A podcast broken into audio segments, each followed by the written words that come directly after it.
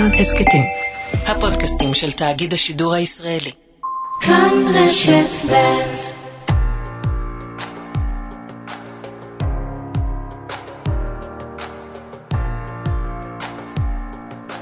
כאן רשת ב', שלום לכם, חג שמח. האם אי פעם תהיתם איך החגים שלנו נראים מחוץ לארץ? יצא לכם לחוות אולי חג כזה? בשביל עולים רבים שהגיעו אלינו מכל קצוות תבל, זו תקופת החגים הראשונה שהם חווים בארץ. בפעם הראשונה הכל עוצר, כל הארץ לובשת חג, אנשים רבים נכנסים יחד במדינה שלהם לאותה אווירה מיוחדת ששמורה אך ורק לתקופה הזאת. היום נשמע אותם, העולים החדשים לארץ.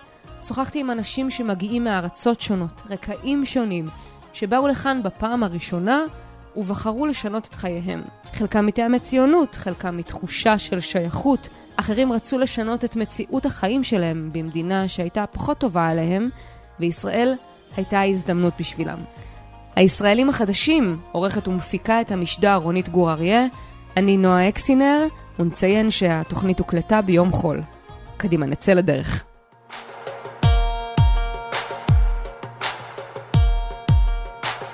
סמל ראשון דוד ברשדר, שלום לך.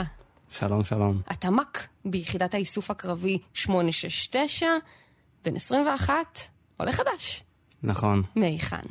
אני עליתי מאוקראינה, מעיר דונייצק, שזה עכשיו העיר הכבושה. שכן, זה... כן, כשאומרים- מ-2014. כשאומרים דונייצק, אה, היום, עכשיו באמת הרבה אנשים מהעולם מכירים את, ה, את העיר הזאת, ואתה נמצא כאן כבר אה, תקופה, ורגע לפני שבאמת אה, נלך ונדבר על מה שטבעי מאוד לשאול אנשים שמגיעים אה, במקור מאוקראינה, נדבר קצת עליך. זה, דוד, מה גורם לבן אדם, לעשות הכל, ולהגיע לישראל? יש כמה סיבות, יש, יש מלא אנשים עם הסיבות שלהם. מה שגרם לי, שאני תמיד רציתי ללמוד באיזשהו, בחו"ל, במקום אחר, ומילדות אני הזדהתי כ, כיהודי, ולמרות שאימא שלי היא לא יהודייה, רק אבא יהודי, אבל תמיד אימא שלי לימדה אותי כיהודי, והלכתי גם לסוכנות, גם לצופים וגם לחסד, שזה של ג'וינט של האמריקאים. והיה לי חבר שעלה בתוכנית נעל"ה ב-2011, שהייתי בן עשר, ומאז אני החלטתי שאני גם רוצה לעלות ככה וללמוד בישראל. אה, וזהו, וזה כאילו, אני חיכיתי הרבה, חיכיתי משהו כמו אה, ארבע שנים מאז שאני התחלתי את כל התהליך של נעל"ה, וב-2016 עליתי. איך התקבלה בסופו של דבר ההחלטה דווקא לישראל? זה היה טבעי? זה היה, אה, לא יודעת, אה, מחשבה? זאת הייתה המחשבה, כן, אבל uh, היא התפתחה בסופו של דבר, ואני כאילו הייתי כל הזמן הזה עם, בקשר עם החבר שלי, הוא למד בנתניה, וגם הוא התגייס לפני שעליתי בכלל, אז כאילו גם uh, סיפר לי על הצבא, והחלטתי החלטה שאני רוצה לעלות דווקא לישראל, ואין מקום אחר ש... שמושך אותי ככה. להגיע לישראל בכוונה שאתה כבר יודע שאתה רוצה להתגייס לצה"ל? איך אה, מחליטים? לא יודעת, אני, אני מנסה לחשוב, בן לא אדם חשבת מגיע... בהתחלה על הצבא. נו. לא חשבתי. חשבת? לא אמרת. חשבתי, חשבתי על הלימודים. זה היה כאילו, הדבר הראשון זה היה לקבל לימודים טובים. זהו, כאילו, כי לדעתי באוקראינה זה יותר קשה, עם השחיתות ועם אה, עם הכל, גם כאילו מהניסיון של החברים שלי, הרבה יותר קשה ללמוד שם. שחיתות, כלומר, יותר כלומר, אה, מסובך... אה, אם אתה רוצה עכשיו לקבל איזשהו ציון טוב, במקומות מסוימים אתה צריך לשלם. אוקיי? ולפעמים אם, כאילו בן אדם הוא טוב והוא לומד ממש טוב, אז כאילו בכוונה דופקים אותו כדי למשוך ממנו את הכסף. עכשיו לדעתי זה משתפר באוקראינה, אבל אה, לא בעיר שלי, וזה המצב מאוד נוראי לדעתי. ונפתחת בפניך האופציה באמת, אה, בתור מי שמזהה את עצמו חלק מהעם היהודי, אה, לעלות לארץ ואתה מגיע לכאן, לגרעין של אה, נעל"ה. ספר קצת תחושות, איך זה מרגיש. אוקיי, אז אני אתחיל מ- מהסמינר שבחרקוב, שזה היה ב-2014, של אה, שני בתי ספר אה, בנעל"ה. אחד אה, זה חוות הנוער בירושלים, והשני היה אה, נהלל בטכניון, כאילו שזה היה צמוד לטכניון, עם כל התוכניות שלהם. ומשם אני באמת כאילו הרגשתי שזה מאוד משך אותי, שאני רוצה לעלות, שאני רוצה לעלות לישראל, ושאני רוצה לעשות את זה כאילו דווקא במסגרת תוכנית נעל"ה. כי לדעתי, לדעתי באמת זה התוכנית הכי טובה כדי, כדי לעלות. שזה גם אני יכול להמליץ לכל בן אדם שחושב, כאילו זה כן, זה קצת מסובך כי אתה עדיין ילד, אבל uh, זה הכי טוב כדי להתקלט uh, לקהילה. אז אתה מגיע לכאן, ילד, כל החיים אני מעריכה באוקראינה. נכון. ופתאום אתה מגיע לכאן, לחום של ישראל, לאנשים של ישראל, איך השנה הראשונה נראית. לא היה קל להגיע, נראית. אבל כן. זה לא היה קל בגלל שברגע שאני הגעתי לדנפר כדי, לקונסול, אז הם אמרו שבגלל שאבא שלי היה ישראלי, אז אני צריך לנסוע לקייב, לשגרירות, ולהגיש שם את הבקשה. וכשאנחנו מגיעים אימא לקייב, ואני בטוח במאה אחוז שעכשיו אני יוצא משם, ואני ואני אעלה והכל יהיה בסדר, במאה אחוז, אז מה שהשגריר אומר שאין סיכוי שאתה תעלה השנה בכלל, יכול להיות לא תעלה בכלל, ואתה צריך ללכת לבית משפט כדי, כדי להוכיח שאתה יכול לעלות. למה? אז כל הסיפור הוא התחיל שאבא שלי עלה ב-1994 לישראל, עוד עם האישה הראשונה שלו ועם האח הגדול שלי, mm. שנפטר ב-2008, אה, פה בישראל. כשאבא עלה, הוא גר פה במשך שנתיים או שלוש שנים, והיחסים שלו עם האישה הראשונה הם לא היו טובים, mm. והוא חזר לאוקראינה. אה, שם הוא פגש את אימא שלי, זה היה ב-1997 הוא חזר, ב-1999 הם התחתנו עם אימא שלי, וב-2001 נולדתי, ב-2003 הוא כבר נפטר. אז כל התקופה של שנתיים. ואבא שלי, הוא ניתק את כל הקשרים שלו עם ישראל. הוא לא אהב, הוא לא מצא את עצמו כאן. הוא כאילו תמיד הזדהה כיהודי אוקראיני, וכאילו פשוט רצה להמשיך אה, לגור באוקראינה, והוא לא רשם אותי לא בשגרירות, לא בשום מקום אחר, ובעצם אה, ישראל לא מכירה בי, כאילו, היא לא הייתה מכירה בי כבן שלו, לכן אה, הם לא נתנו לי בהתחלה לעלות. ואז נתחלתי באמת להילחם, ואנחנו כתבנו מלא מכתבים לנתיב, אה, שנתיב זה כאילו הארגון כזה שמתעסק עם עולים חדשים, בעיקר מאוקראינה, רוסיה, כל הברית המועצות לשעבר. שעוזר בעצם לאנשים להוכיח את היהדות שלהם. נכון, כן. וזה באמת לקח כאילו הרבה הרבה זמן. בסופו של דבר הם נתנו לי את האישור שלהם בדצמבר. ואני עליתי לבית ספר הכפר הירוק, שזה לדעתי הבית ספר הכי טוב בארץ, שנמצא ברמת השרון, קרוב לתל אביב. ובאתי רק בדצמבר, כאילו באיחור של שלושה חודשים mm. אה, מכל שאר החבר'ה. אחר כך גיליתי, שזה היה כבר בי"א, שאני עליתי בלי אישור של קונסול בכלל. כאילו, מה זה עליתי? אני באתי, כן? כאילו, עדיין אני לא קיבלתי אזרחות וכלום, אבל את זה שהם קיבלו אותי, בגדול זאת הייתה התקלה שלהם, או לא יודע, נס, מה... לא יודע מה זה היה, אבל אני הצלחתי איכשהו להגיע, אה, וזהו, ואז למדתי ארבע שנים בכפר הירוק. אתה מגיע לפה בעצם לארץ, אה, בנס, אה, או בכוונה, לך תדע. ואיך התחושה לנחות פה גם אחרי מאמץ מאוד מאוד גדול, וגם... אושר. אושר. אושר, כן. באמת, כאילו, אחרי כל המאמצים וכל המלחמות שהיו, הרגשתי שאני הצלחתי, שאני ניצחתי, וזהו, וככה, באמת כאילו היה לי די קל בהתחלה, אחר כך היה לי יותר קשה, שנגיד אה, הייתה חנוכה, וכמעט כל האחרים שלי מהכיתה טסו לביתם, ואני נשארתי לבד בפנימייה. ושם אני כבר כאילו התחלתי להרגיש שאני באמת לבד, ואין הורים, ואין חברים ואין אף אחד, וכמה עבר משהו כמו חודש מאז שעליתי, והיה לי קשה, אבל uh, פה נכנסת המשפחה המארחת שלי. תספר עליהם. כן, המשפחה המארחת שלי, שזה משפחת פולשין, שזה בעצם uh, אימא ובן, שהם אה, גם עלו מהעיר שלי רק לפני משהו כמו כבר 12-13 שנה, והבן, הוא למד כאילו ביחד איתי בפנימייה, פשוט אה, שכבה מעליי. אה, ובעצם הכרתי אותו שם בפנימייה, ואז הוא כזה כאילו הזמין אותי לשבת. באמת, כאילו השבת, השבת הראשונה שלי פה בישראל, ואז מישהו מזמין אותי לשבת. שהוא פעם היה גר במגדל העמק, ועכשיו הם עברו לעפולה. Mm-hmm. בשבילי זה היה משהו מוזר מאוד.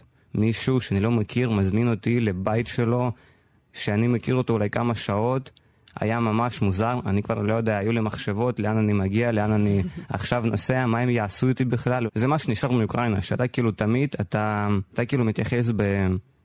בזהירות לאנשים זרים שאתה לא מכיר אותם, וכאילו, כי בדרך כלל אנשים הם לא עוזרים כמו, כמו כאן, והם הפכו להיות המשפחה השנייה שלי.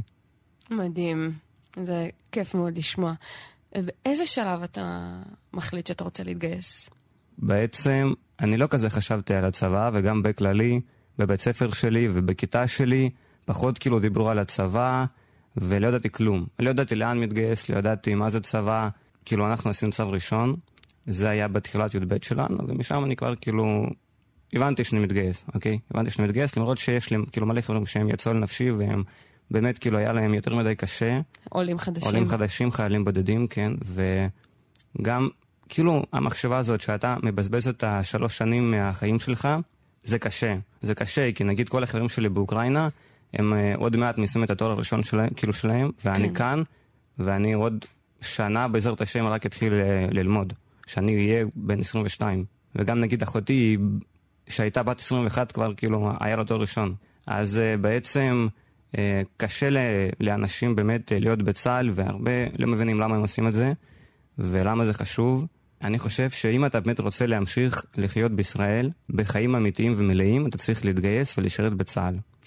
כי באמת זה הדבר ששם אתה מתערבב עם, עם כל האוכלוסייה, עם כולם. נגיד בצוות שלי היה גם uh, מישהו שמאתיופיה, היו אנשים שהם מרוקאים ורוסים ואוקראינים, ויש, uh, וכאילו, יש מקהילה LGBTQ. כן, להט"בים. כן, בדיוק. יש כל מיני אנשים מכל ישראל, מצפון, מדרום, ממרכז, כי נגיד כשאני גרתי את הארבעה שנים במרכז ברמת השרון, אז אני גם הכרתי את האוכלוסייה של אה, צפון תל אביב, רמת השרון והרצליה, ולא הכרתי עכשיו אנשים שהם מדימונה או מקריית שמונה, או לא יודע, כאילו מקראיות, שבאמת רק, רק בצבא, שאתם כמו משפחה בצוות אחד, אתה תכלס נכנס לקהילה, קהילה ישראלית המלאה. אז uh, אתה, במה, אתה מתגייס בעצם ב-2020. כן. Um, ובפברואר השנה פורצת uh, מלחמה במדינה שבה נולדת. Uh, רוב הסיפור מתחיל בעצם סביב העיר שהיא עיר הולדתך, דונייצק. זה היה הבוקר הכי קשה שלי מאז שעליתי נראה לי, או מאז שנולדתי, לא יודע. Uh, למרות שבעיר שלי זה נמשך כבר הרבה זמן, אבל uh, זה לא היה עד כדי כך. כאילו זה כן הפציצו ב... בכזה קצוות של העיר, סבבה? כאילו שזה לא היה במרכז, ובגדול היה אפשר לחיות שם. ואז פתאום אני קם, וגם זה היה באור שלנו, כאילו...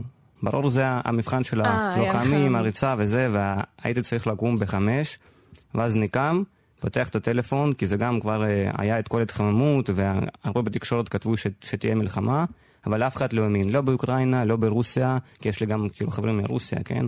ו... ולא מדונייצק, אף אחד לא האמין. ואז פתאום אני פותח את הטלפון שלי בחמש בבוקר, מה אני רואה? שרוסיה נכנסת בכל החזיתות. ואני פשוט הייתי בהלם והייתי מנותק מהמציאות למשך שלושה ארבעה ימים. באתי למ"פ שלי, וגם כאילו אנחנו, אנחנו כל הזמן בשטח ואנחנו כל הזמן יוצאים לפעילויות, ולא יכולתי, לא יכולתי להיות בלי טלפון, לא יכולתי עכשיו לצאת לפעילות ולא לדעת מה, מה עכשיו קורה עם המשפחה שלי, עם החברים שלי, ואמרתי, תקשיב, אני לא יכול. אני צריך את הזמן, אני צריך להבין, אני צריך uh, להיות בקשר עם אמא, ולמזלי הוא הסכים, ובאמת, משהו כמו שבוע ראשון הייתי מנותק מהכל, חוץ מהתקשורת והמשפחה והחברים, ואחר כך זה כבר uh, קצת נרגע. Mm-hmm. Uh, אבל היה מאוד מאוד מאוד קשה, וגם uh, ההפצצות הראשונות שהיו במרכז העיר מהתקופה, כי זה בגדול הסתיים ב-2015, את כל ההפצצות האלה, mm-hmm. אז באמת הרגשתי שאימא כותבת, אה, תקשיב דוד, אני, אני לא בטוחה שאני אוכל לענות לך מחר, יכול להיות זאת השיחה האחרונה שלנו, אז באמת כאילו אתה נכנס אה, ל, להרגשות שאתה לא רוצה להיכנס אליהן. באיזשהו שלב אה, אימא שלך מגיעה לפה. אימא הייתה פה חודש, ביחד עם אחותי, זה גם היה תהליך מאוד ארוך. זה לא מובן מאליו בכלל. כן, אני הצלחתי למצוא אה, עזרה ולהביא אותם, והם היו פה חודש, כאילו אמא שלי הייתה חודש, אה, אחותי היית, הייתה שבועיים ביחד עם האחיין. הבעיה שאין להם זכות לעלייה, הם לא יכולים לעלות. היו פה תקופה, תקופה מדהימה, שהייתי איתם כל הזמן הזה, וגם מצאתי להם מקום שהם גרו, והייתי גר איתם, והם הכירו את החברה שלי, שאנחנו כבר כאילו ביחד הרבה זמן. זה היה מדהים, באמת היה מדהים. מה המצב היום? מה המצב אחותך היום? אז uh, הם חזרו, הם חזרו באמצע יולי, כאילו אחותי בתחילת יולי ואימא באמצע יולי, חזרו לדונייצק, uh, ואז התחילה כאילו התחממות עוד פעם שמה, ובינתיים הם נמצאים ברוסיה בדירה של אה, קרובי משפחה שלנו, mm-hmm. שזה גם לא פשוט, אבל אה, זה לפחות המקום הבטוח, ונמצאים שם בינתיים. לא, הייתה לך איזושהי מחשבה מטורפת כזאת של אה, להיות חייל אמיץ רק באופי ולצאת ולמשוך אותה משם? כאילו ש... הייתה. אני, אני, גם, אני גם ניסיתי, אבל אני, אני לא הצלחתי לצערי. ובאמת ניסיתי שאימא שלי תעלה, אבל uh, אימא שלי יכולה לעבור רק כאימא של חייל, mm-hmm. שזה בעצם לא נותן לה אזרחות, זה רק uh, מביא לה את התושב ארעי, אם אני לא טועה, mm-hmm. משהו כזה. קיצור, כאילו זה אומר שרק אחרי חמש שנים שהיא תהיה פה, היא יכולה לקבל אזרחות. Mm-hmm. לא, כאילו, היא לא תקבל שום, אה, שום קליטה, שום עזרה, שום דבר, וכאילו לי, כלחייל בודד, ש...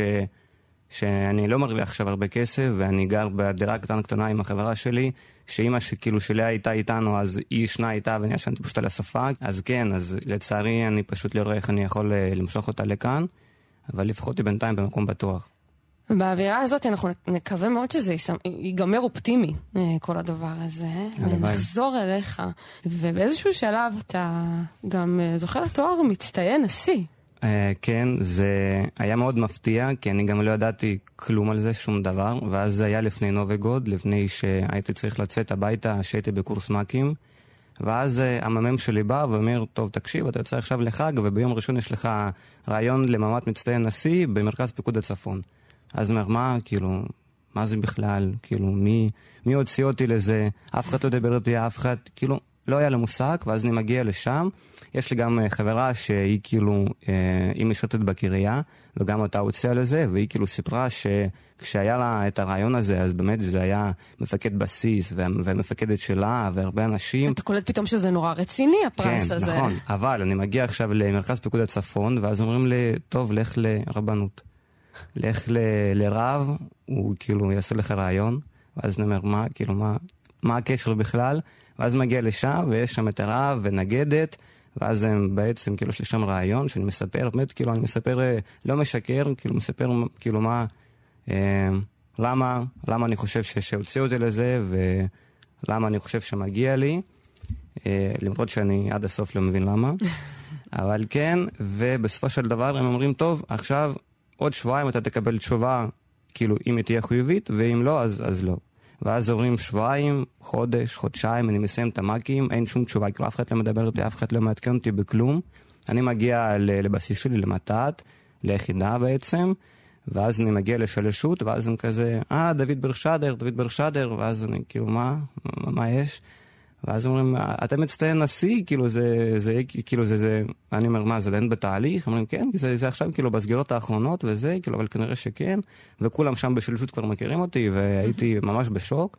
ואז אני מגיע לפלוגה, וזה היה בדיוק בהחלפת המג"דים שלנו, ואז המג"ד הקודם בא להגיד אה, שלום לפלוגה, לפני שהולך, והמ"פ שלי מנצל את הרגע הזה, בא ואומר לו, כאילו מול כל הפלוגה שאני קיבלתי מצטיין נשיא, שגם לא ידעתי, כאילו באמת לא ידעתי והפתעתי מאוד, ובהתחלה אני לא ידעתי מה זה, כאילו עדיין, ולא הערכתי את זה כל כך, עד שלא ראיתי את האנשים שם. Mm-hmm. האנשים באמת עם כל מיני סיפורים, ואנשים עם הרבה יחידות, ויחידות מובחרות, ואנשים שהם עשו דברים, ו... ואז התחלתי להעריך את זה מאוד. ואיך היה הטקס? היה מרגש מאוד. כן. כן, היה, היה מאוד מאוד מרגש, וגם כל התקופה של שבוע וחצי של כל ההכנות, והשתתפות שלנו בכל, ה, בכל הטקסים, וזה היה אולי השבוע וחצי בצה"ל הכי טוב שהיו לי. ומה אימא אמרה על זה? אימא מבינה את גודל המעמד? ראית, שלחת לה סרטונים מהטלוויזיה? כן, כן. נראה לי היא התלהבה יותר ממני אפילו, כאילו היא הייתה פשוט בשמיים. דוד, תספר לי, מה החשיבות של מדינת ישראל בעיניך? אני חושב שזה הבית של היהודים, סבא, שזה בגדול, לא רק של היהודים, אבל היהודים בעיקר. אה, אני מאוד שמח שאני באתי לפה, ושיש מקום שבאמת אה, פשוט מגייס את כל היהודים מכל, ה, מכל המדינות. אני לא, כאילו, אני לא חושב שעכשיו כל יהודי חייב להיות בארץ, ולדעתי זה טוב שיש לנו קהילות, גם בארצות הברית, גם ברוסיה, גם באוקראינה, גם באירופה, לדעתי זה טוב, אבל אה, את זה שיש לפחות מקום, שאתה יכול לבוא ו... ולהיות שם בטוח, לדעתי זה מושלם. האנשים בישראל הכי חמים שאני פגשתי בעולם, וכל העזרה, ונגיד אני אספר סיפור קצר, מקווה שיש לנו עוד זמן. בטח. אז אה, זאת הייתה הפעילות, שזה היה ממש לפני שומר החומות. אה, אני והקצין שלי והצוות שלנו, אנחנו חיכינו להאמר, פשוט כזה שם ברחוב במטולה. ואנשים פשוט היו באים ומביאים לנו כל החטיפים, אוכל, וכל רכב היה עוצר ואומר כאילו שאלוהים ישמור עליכם, ואנחנו מביאים חיילי צה"ל וזה, ובאמת אין, אין כאילו, אין מקום אחר כזה כמו, כמו ישראל, שאנשים כל כך תומכים ומעריכים את החיילים ועוזרים לחיילים, וגם לא רק לחיילים, לעולים חדשים, לאנשים שהם זקוקים, כל אחד, ל... כל אחד אח לשני. תן לנו איזשהו טיפ לעולים חדשים, עולים חדשים שמאזינים לך. מה היית רוצה שילמדו מהחוויה שלך? אה, אני, אני חושב שכדאי ללכת ולהתגייס לצה"ל. אני חושב שאם אתם באמת רוצים להמשיך לחיות בישראל, אז אתם כאילו חייבים לעשות את השירות הצבאי, כדי להיכנס לקהילה ולאוכלוסייה במלאה. ואם יש לך כבר את הבמה, לבוא ולהגיד משהו לעם ישראל, אה, בתור החוויה שלך כעולה, מה היית רוצה אה, להעביר כאן לעם ישראל? אוקיי, okay, אז uh, אני חושב שאתם צריכים יותר uh, להעריך את המדינה שאתם uh, גרים בה, כי אני חוויתי אוקראינה, ואני גם מכיר את רוסיה, כי קצת כבשה את, את אוקראינה, אז uh, באמת אתם פשוט כאילו צריכים להעריך את המקום איפה, ש... איפה שאתם חיים, ולהעריך את הדמוקרטיה שיש פה, ולהעריך את האנשים שיש פה. אני לא, לא עכשיו אומר ש... שאין לאן להשתפר, כן? תמיד יש לאן להשתפר, ויש מלא מלא מה לשפר פה. אבל uh, לדעתי ישראל מדינה מדהימה, וכאילו אנחנו צריכים לאהוב אותה ולהעריך אותה. סמל ראשון דוד בר שדר, תודה רבה שהגעת אלינו. תודה רבה שהזמנתם. נעמי חפר, שלום. שלום, מה שלומך? אסתר ברסקה, את אימא של נעמי חפר, שלום גם לך. שלום. אתן אה, עולות חדשות, יחסית, כן? אני כבר עשר שנים כאן בארץ, ואימא שלי כבר אה, שנה.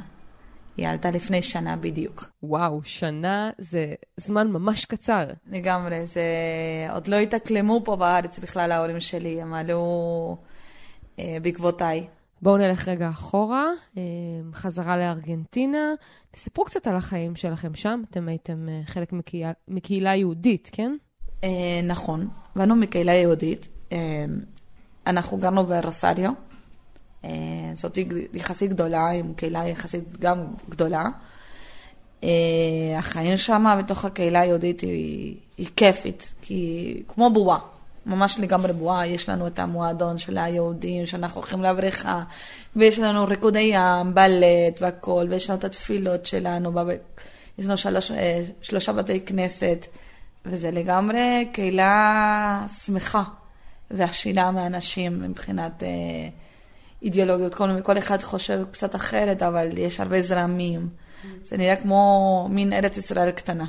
ומה גורם לך מלכתחילה לחשוב בכלל על ישראל, על לעלות ולעזוב לישראל. נכון, אני עליתי אה, לגמרי מתוך אה, אידיאל, מתוך ציונות, שמדינת ישראל זאת אה, מדינה שאנו צריכים לגור פה, ו...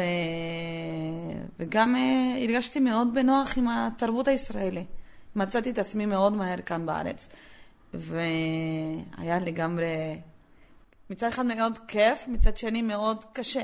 תספרי לי על הרגע שבו את מבינה שזה המקום, כאן את רוצה לגור, בישראל. טוב, אה, אני פשוט, אה, התהליך שלי זה התחיל אה, כאן בארץ, באתי לטיול, והחלטתי שאני נשארת.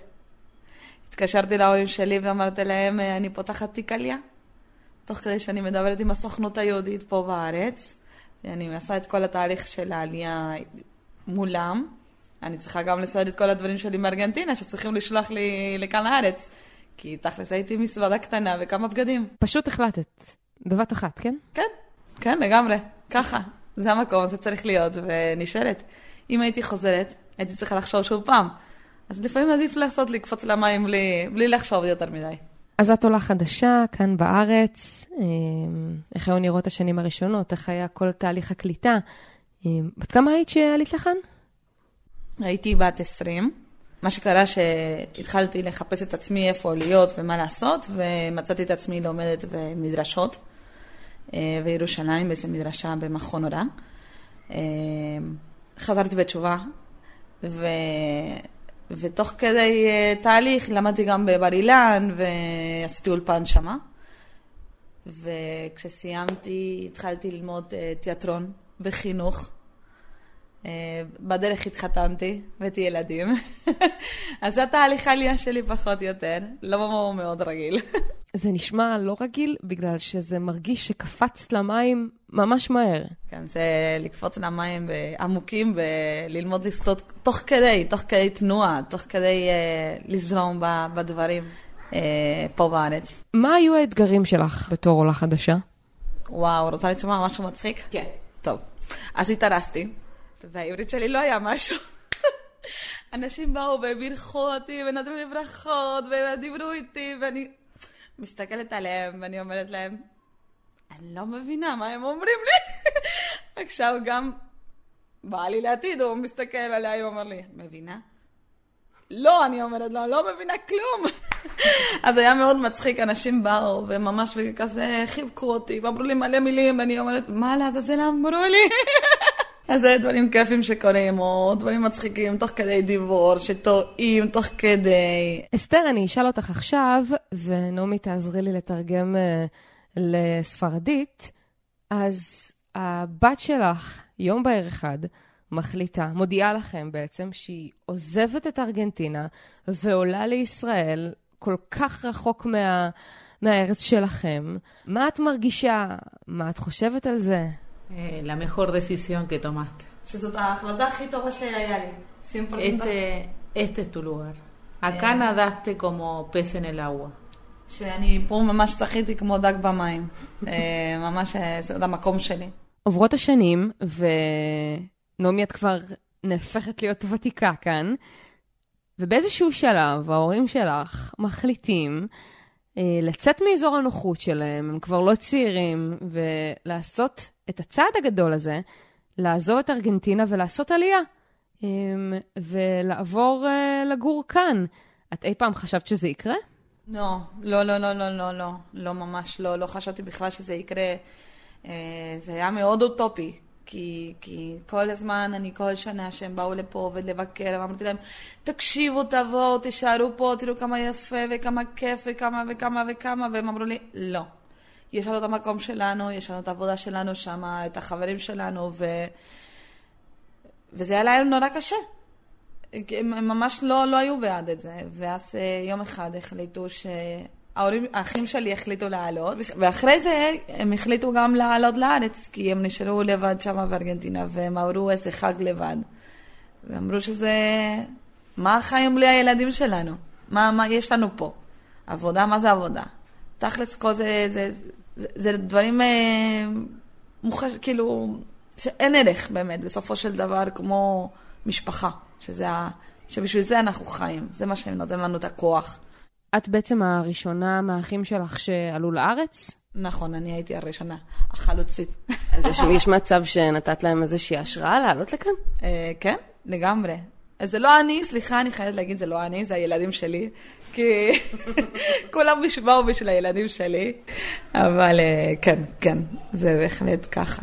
אסתר, אני, אני מקווה שאת מבינה את הגודל של הצעד שעשיתם.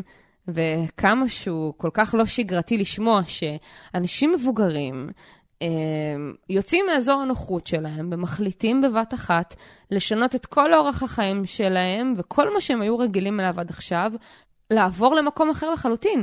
זה כל כך אמיץ. איך עושים דבר כזה? Cerramos los ojos, quedamos solos y la vida no tiene sentido sin la familia. Dejar una vida buena, estable, confortable, a nada, a venir a, a nacer de nuevo. ומה זה משפחה בלי... מה זה להיות uh, לבד בלי הילדים? משפחה זה הכוח, הכוח uh, לרצות לחיות. ו... וזה פשוט לעצום את העיניים ו... ו... ולבוא לכאן ולעזוב חיים שכבר היו מסודרים לגמרי שם. Uh, אבל אין, אין כמו החיים פה בארץ ועם הילדים. אז תשתפו אותי, מה טוב בארץ ומה פחות טוב בארץ. מה טוב על הארץ? אה, שיש אחדות. כמה שזה לא נשמע, כשעם ישראל רוצה, הוא מאוד אה, יחד. בדרך כלל רואים את זה במצבים הכי קשים, מלחמות, שפתאום כולם מגויסים, כולם אה, תורמים, כולם עושים. אה, אבל גם כשצריך, אה, תראי, כשאת הולכת ברחוב ומישהו צועק לך, היי אחי, אחותי, מה המצב? אין שום בעולם, אין שום מקום בעולם שמישהו צועק עלייך, אחותי, אחי, בוא, נשמה, בוא, כפרה. החום הזה, זה, זה משהו מדהים בעיניי. זה כל כך מקרב, ובאמת כולנו אחים. מה פחות טוב? מה פחות טוב זה ה... לפעמים ה... שאפשר להסתכל משני הצדדים, אבל לפעמים החוצפה, שזה קצת קשה להבין אותה. אה, זה שנדחפים מפה משם, לנסות אה, קצת להיכנס לכל מיני מקומות, סבתא שלי הייתה קודם, שנייה, תעמוד בתור כמו כולם. אה, אבל זה לא דברים פחות טובים, קצת יותר קשים, לפעמים השפה אצל העולה חדש mm-hmm. זה משהו שהוא אתגר, כי צריך לעבור איזה מחסום מאוד רציני בשביל אה, להיות פה בארץ ו- ולהגיד, אוקיי, אני גם ישראלי, גם אם אני עשר שנים פה בארץ, עדיין אני ישראלית לכל דבר כמוכם. אסתר, ומה את אומרת? המשפחה שלי כל מקום, הנוף, הכל נופים יפה, יפים. קשה מדבר עברית. אז במה את עוסקת היום? במה אתם עוסקים היום? וואו, טוב, לי יש כמה כובעים. אני קודם כל גננת. וגם אה, ההורים שלי בזה שמתקשים ב... ולדבר עברית, ו... והם כל החיים שלהם היו שם עצמאים. אז אה, פשוט החליטו והחלטנו ביחד לפתוח אה, חברה של בגדי ספורט, קוראים לה תושי ספורט, שלגמרי הגענו לזה בזכות ענקית של אספארק ישראל, כי אספארק זה ארגון שהוא נותן הלוואות לעולים חדשים. זהו, כן, זה מיזם של הסוכנות היהודית. וממש באפס ריביות, וממש מגישים את זה לעולה חדש שיוכל לבוא ולהקים את העסק שלהם ב... ולגדול פה בארץ ממש ככה. הם, הם לוקחים פרויקטים ובוחנים אותם ומסתכלים עליהם אם, אם יש להם אה, פוטנציאל ולפי זה הם נותנים את, ה, את ההלוואות. ולגמרי בזכותם הצלחנו להקים את העסק שלנו, וברוך השם זה הולך מטורף, זה כיף, זה, אני רואה את השמחה של ההורים שלי שיכולים לעבוד וטוב. אה, עם משהו שהם אוהבים, סך הכל הם מוכרים בגדים, שזה משהו שהם כבר עשו בעבר והיה כיף. אה, והם מרגישים בבית עם זה. אז נספר למאזינים שאנחנו יושבות בעצם בסלון אה, של הבית של ההורים שלך, בחריש, ולא הרבה יודעים, זה פרט מאוד מעניין, שחריש היא בית לקהילה דרום אמריקאית מאוד גדולה. וואו, כן, יש מלא, מלא, מלא דרום אמריקאים פה, ולהגיד לך את האמת, את הולכת ברחוב ואת שומעת ספרדית, את שומעת ספרדית, מפה, מפרו, ממקסיקו, מאורוגוואי, מכל מיני מקומות, מארגנטינה. זה קיבוץ גלויות כאן. פה אה, הרב גבריאל מלכי, Eh, él se reunió, eh, él reunió toda la comunidad latina y está haciendo un muy buen trabajo y fuimos a, al Beta Knesset a hacer todas las tefilot de Rosh Hashanah, de Yom Kippur, eh, muy lindo. יש את הרב מלכי, גבריאל מלכי, שהוא פשוט לקח לעצמו לארגן קהילת דרום אמריקאים. ומה שהוא עשה, הוא ארגן ממש את כל התפילות של ראש השנה, יום כיפור, עכשיו סוכות, אה, ממש לקהילות של דרום אמריקה, כדי להרגיש בבית, כדי להרגיש בנוסח שהתפללו שם, ו... ולהיפגש עם אנשים אותו, שמדברים אותו שפה. Mm-hmm. אה, לא תמיד קל לעולה חדש ללכת לבית כנסת פה בארץ ככה, ולא יהיה מי לדבר שם. אז אה, זה נותן להם מקום מהמם. אנחנו לקראת סיום, אמ, ואני אבקש ממך לתת לי איזשהו טיפ שאת היית רוצה להעביר אה, לעולה חדש שמאזין לנו, מה כדאי לו לעשות אה, בזמן הקליטה שלו כאן בארץ? לזרום, לזרום, להיות ברחוב, לדבר, אה, ממש להיות בסביבה של ישראלים, ללמוד את, ה, את הצורת דיבור, את, ה, את, את הכל, הכל, הכל, להסתכל איך הם הולכים, מה הם עושים, מה הם, איך מדברים, איזה מין צחוקים הם עושים, ממש, להעתיק, ללכת מאחורי ישראלי ולהעתיק. למה להעתיק? כי בסופו של דבר זה ככה, אם אנחנו נשארים באותו סביבה, כולם דרום אמריקאים והכל, זה, זה להישאר באותו מקום. צריך לפרוץ את הגבולות. וגם ככה אנחנו יכולים לצמוח עוד יותר, כשאנחנו פורצים את הגבול, כשאנחנו יוצאים החוצה. אז אה, וואי, מאחלת לכל העולים חדשים קליטה טובה ונעימה, ורק טוב. אסתר ונעמי היקרות, תודה רבה לכן שאירחתם אותי כאן, ותודה רבה שדיברתם איתי. חג שמח.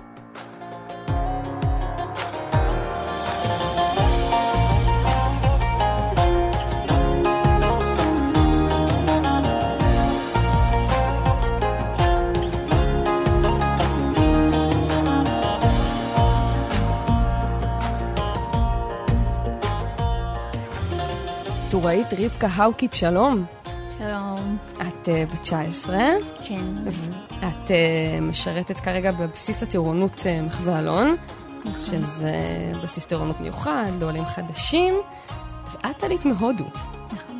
ב-2014, זה אומר שכמה שנים את כבר פה? אמ, שמונה שנים. זה מאוד מיוחד, את יודעת, לשמוע על עולים מהודו, לא שומעים על זה כל יום. מאיזה על- עיר? מניפור. כן, עלינו משם ועלינו רק בגלל הדת. מה זאת אומרת אה, הייתם אה, בגלל הדת? הדת כאילו יהודים, כאילו אנחנו יהודים, אז אה, בגלל הדת אמא שלי ממש כאילו רוצה שנעלה לישראל. כאילו הרבה זמן. אז סוף סוף קבלנו ועלינו לישראל. מה בעצם קיבלתם? כאילו, את ה... קודם כל, כאילו, שלפני שעולים לישראל, אנחנו, כאילו, יש אה, כמה אנשים שכאילו עוזרים בישראל, שכאילו עוזרים לאנשים שעולים לישראל. אז אה, עושים כאילו כמה... אינטרוויו, איך אומרים את זה בעברית? אה, אוקיי. אז, אה, אז הם צריכים להגיד לך אם קיבלת, עברת מבחן. מבחן, סוג של מבחן, אם עברת את זה או לא, אז אם לא, אז את צריכה לעשות את זה עוד שנה הבאה. הייתם בעצם, לפי מה שאני מבינה, הייתם צריכים להוכיח יהדות בעצם? כן. אוקיי. כי למה? כי זה הסיבה שאנחנו כאילו רוצים לעלות, אנחנו יודעים בגלל זה. צריך באמת לדעת שאת כן אה, רוצה בגלל היהדות, לא סתם בשביל שאת רוצה לעלות לישראל. הבנתי. שזה משהו, אתה יודעת, ש- שאתה שומע אותו, וזה, לפעמים זה קצת מפריע לך, אתה אומר, מה, הנה מגיע מישהו יהודי, ואומר, רגע, אז למה, למה לא העלו אותם ישר אם הם טוענים שהם יהודים? כי האמת שכאילו לפני כמה שנים אה, עלו בלי כאילו לשאול אותם שאלות, פשוט מביאים אותם כי הם יודעים, אבל אחרי כמה שנים, הרבה שנים, כאילו מתחילים לעשות את הדבר הזה. אז בואו נדבר רגע על בני המנשה. אוקיי? זה, זה מעניין, בגלל שזה... זאת יהדות שיש בה, כאילו, יש בה דברים מיוחדים, אחרים טיפה. את רוצה אולי קצת לספר למי שלא מכיר? אז אה, אנחנו כל, כל, עושים כל דבר ביחד, נגיד אה, חגים, שחוגגים ביחד, עושים משהו כיפי. זו קהילה גדולה, כאילו הרבה כן, אנשים. האמת שכן. הרבה הרבה באמת אנשים. תספרי על החיים אה, בהודו בקהילה יהודית. זה, האמת שזה זה באמת אה, מקרים נדירים ששומעים עליהם, אז זה מאוד מעניין לשמוע. איך זה להיות יהודי בהודו? האמת שהיה סבבה, כי יש מלא אנשים כאילו יהודים ומתחברים, אבל יש גם אנשים שכאילו, הם אה, לא יהודים, אבל צוחקים עלינו, יעני, אבל... אה, כן, אז- חוויתם אה, ש... כן, אבל הם לא כזה, כאילו, צוחקים עלינו. אז היה כאילו, אנחנו עושים, הולכים לבית כנסת כל שבת, לקבלת שבת, כולם, כל המשפחה. ויש שם מלא גם ילדים שקטנים וגם הורים שבאים להתפלל, ולוקחים את כל הילדים ביחד ומלמדים אותם יעני, שירים בעברית או א' ב'. מהמם. ובעצם אה, בתוך הקהילה שלך, את, את חיה בקהילה יהודית כל החיים, את מבחינתך, את אומרת, אם זה היה ברור, כאילו, תמיד רצינו להגיע ל, לישראל, אז זה תמיד היה שם הרצון לעזוב את הודו ולהגיע לישראל? כן. כן, החלטי. כן, כאילו, האמת שאני גם אה, הייתי קטנה עדיין, פחות, כאילו, פחות או יותר לא הבנתי כל כך מה באמת זה, אבל משהו ש... הבנתי זה שאימא שלי באמת רצתה לעלות לישראל, וגם אם אני חושבת על זה שלעלות לישראל זה יותר, יהיה לנו חיים יותר טובים במקום בהודו, אז אה, כן, ממש אני גם רציתי לעלות. תסבירי למה החיים פה יותר טובים. אמ, האמת שכאן אני כאילו יכולה לעשות מה שאני רוצה, נגיד החלום שלי. ש- כאילו שאני יכולה, כאילו, כאילו עצמאות. יש, בהודו כאילו כל כך אה, צריך כסף. כל מה שאת צריכה זה לעשות כסף עם כסף, וזה, בהודו אין כזה כל כך מלא עבודות בשביל כסף. ואת מספרת בעצם שלאורך השנים נתקלתם אה, באיזה סוג של שנאת יהודים והציקו לקהילה שלך? זה לא כל הילדים, אבל כאילו יש כמה אנשים. כן, שכן, שהיו- צור, כאילו אומרים, "אה, מה, מה אתם עושים בכלל? מה זה בכלל? ואתם עולים אה, בעצם אה, לארץ, עליתם כל המשפחה? כן, חוץ מאבא שלי. אבא שלי נפטר בגיל אה, 4-5.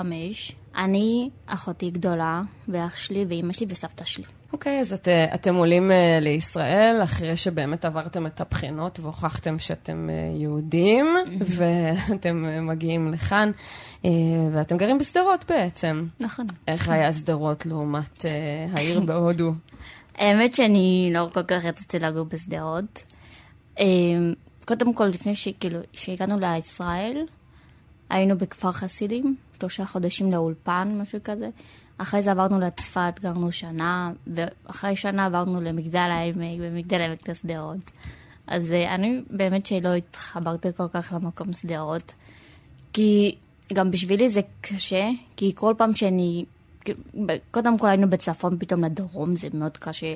גם הייתי בבית ספר פנימיה, וזה לא קל פתאום, כאילו, לעזור כל פעם דרום, צפון, דרום, צפון. אז, אה, אבל אימא שלי רצתה אה, לעבור שם, האמת שבגלל ה... עוד פעם הדת, נגיד, יש שם כאילו מלא עולים חדשים. קהילה, כאילו כן, ש- הקהילה שלה זה כאילו, הבני מנשה שיש שם, כאילו דתיים ממש, כאילו רוצים, אה, אז את עשית מהלך מאוד מעניין, והחלטת להתגייס לצבא. נכון. יש איזו סיבה מסוימת? כן, האמת שזה בא מהבית, מאחותי הגדולה, שהתגייסה, היא גם הייתה במחווה אלון. אז uh, עכשיו היא די בצבא, מסיימת עוד מעט עוד כמה חודשים. אז היא אמרה לי, עדיף לך להתגייס בצבא במקום לעשות שירות. אבל אמא שלי לא מסכימה לי, אמרה, "זה- תעשי, כאילו, שירות. את פשוט תבואי לבית, תעזרי לי, כאילו, שירות. אבל אני אמרתי, לא, אני רוצה צבא. זה משהו שחשבתי מההתחלה. גם אז אחותי תמיד אמרת לי, צבא זה טוב, את תלמדי מלא דברים שם, זה ממש יעזור לך בחיים. אז אני ממש רציתי, ממש ממש, אז כל אמא שלי לא מסכימה, אבל בסוף היא אמרה לי, טוב, אם זה מה שאת רוצה, לכי על זה. אז את חודש בתוך השירות. כן. ומה מה השאיפות שלך בצבא? את כבר יודעת מה את רוצה לעשות? כן, אני האמת שרוצה להתגייס לקרבי עם הגב. ממש רציתי את זה גם, כאילו, כשהייתי בכיתה י"א וי"ב, אני גם הייתי במגמת משטרה. אז אה, אני גם ממש אוהבת את זה ואני רוצה להמשיך עם זה. מדהים. איזה תפקיד אה, מאוד לא פשוט. למה ספציפית את זה? פשוט לא יודעת איכשהו כל כך התחברתי למשטרה, אני פשוט אוהבת את הדברים שם, וגם זה... לא יודעת, איכשהו פשוט אני אוהבת, פשוט לוחמת. כמו אחותי, גם אחותי לוחמת, אז בגלל זה היא הביאה לי יותר אה, כוח, שאני גם רוצה להיות לוחמת לפחות, כאילו. לשמור פיזית למדינה שלי. איך, למשל, אני חושבת על המציאות של מישהי שהגיעה אה, לשדרות באמצע החיים. את אומרת, אני רציתי פה חיים יותר טובים, ופתאום קסאמים. ואיך היא מתמודדת באמת עם המצב הביטחוני שם, מאוד לא פשוט. האמת שכאילו, מסתדרת. כן, כן, מסתדרת. מרגישה בטוחה יותר מאשר אה, בהודו למשל. כן, כאילו, כן. באמת. מהמם. אוקיי.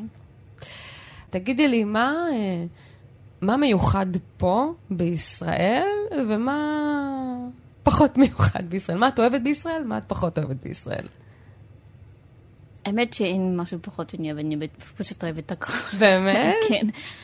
כי אף פעם לא חשבתי שאני אהיה כאן, ואני מכירה כאילו כמה חברות שלי גם כאן, גם, כאילו, הייתי בהודו, הייתי קטנה, כאילו לא מדברת את השפה הזאת שאני מדברת בכלל. ופתאום אני מדברת את השפה שאני לא מכירה בחיים שלי, והיא אומרת מה שאני רוצה. זה פשוט מדהים, כן. בתור אה, מישהי מקהילת בני המנשה, את מרגישה שיש איזשהו יחס אחר ליהודים שהגיעו משם? אמ, האמת ש... שלפעמים כאילו דברים ש... מה שקרה נגיד לפני כמה שנים, של הקורונה. אוקיי. אוקיי? אז שם כאילו כל היום כאילו תמיד שהם הולכים וחושבים שהסיני, כי אנחנו מדברים לסינים, אז וכאילו אומרים לנו בגלל חיים בקורונה, משהו כזה, לא נעים, אבל אה, בסדר, מתמודדים. וחוץ מזה, לא הרגשת... אה, זה אה. שבעצם ביקשו ממך להיבחן ולהיות יהודייה, להראות שאתם יהודים ודברים כאלה. לא, נו. כאילו, אני לא יודעת, אם חושבים על זה עכשיו, באמת, אני לא יודעת, אבל פעם זה היה כאילו רגיל, כאילו, פשוט רגיל כדי לעלות לישראל. לגבי לימודי העברית, אז את אומרת שכבר התחלת ללמוד, אה, למדת עברית עוד כבר שהיית בהודו בעצם? אה, לא עברית, אבל את השירים והאלף, בית אותיות. ואת אומרת שלדבר בעברית באומץ, זה היה כאילו, זה לקח זמן? אמ, כן. כן. מתי הרגשת, זהו אני. הנה, זאת הנקודה שבה אני ישראלית.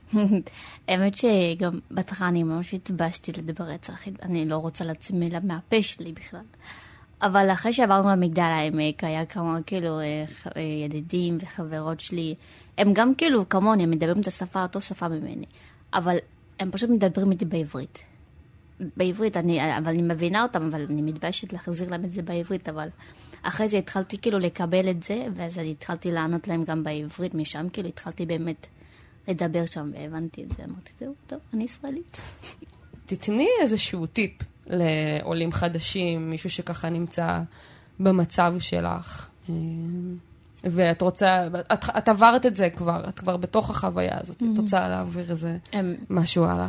אוקיי. הטיפ שלי לעולים חדשים זה לא להתבייש, כאילו לדבר בעברית, אם גם את לא יודעת. אם, אם את גם חושבת שזה, אולי זה לא נכון, פשוט לא להתבייש להגיד.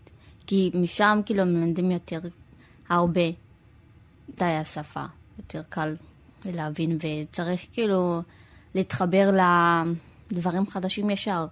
כי כאן בהודו זה לא אותו דבר. יש אנשים שכאילו ממש כאילו קשה להם אה, לקחת את החיים החדשים ונשארים. אז לקחת את זה כאילו, גם לא כזה מהר, אבל לאט לאט להתחיל להבין את הדברים שכאן ולהתחבר וזהו. איפה את רואה את עצמך אחרי הצבא, בעתיד? יש לך כבר תוכניות? חושבת על מה את רוצה לעשות כאן בעתיד? האמת שכן, אה, כן. אחרי שאני אסיים את הצבא, אני רוצה אה, קודם כל לטוז להודו, לבקר את המשפחה שלי שם, אוקיי. ואז לעבוד, ואז לטוז, ואז לעבוד, ואז לטוז. אז לטוס להודו, לבקר את המשפחה שלך שם, זה חשוב לך. כן, טוראית רבקה האוקיפ, שיהיה לך המון בהצלחה וחג שמח. חג שמח, תודה רבה.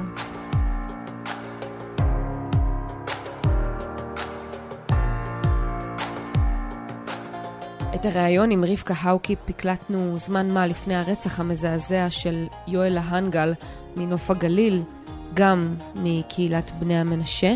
פנינו אליה שוב וביקשנו שתספר לנו מה התחושות שלה בעקבות המקרה הזה, וכיבדנו את הבקשה שלה שלא להגיב.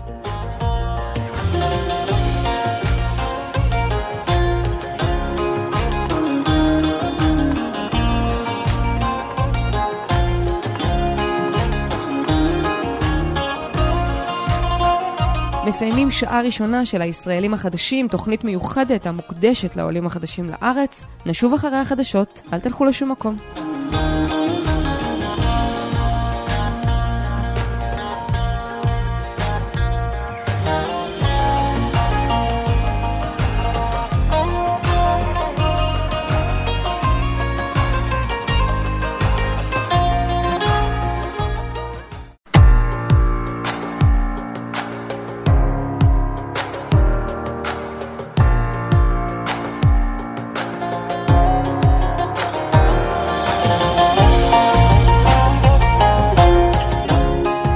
רשת ב', שוב שלום לכם וחג שמח. שעה שנייה של הישראלים החדשים, תוכנית מיוחדת לחג, שבה אנחנו מדברים עם העולים החדשים לישראל. נציין שוב שכל השיחות הוקלטו ביום חול, על העריכה וההפקה רונית גור אריה, אני נועה אקסינר, והתחלנו.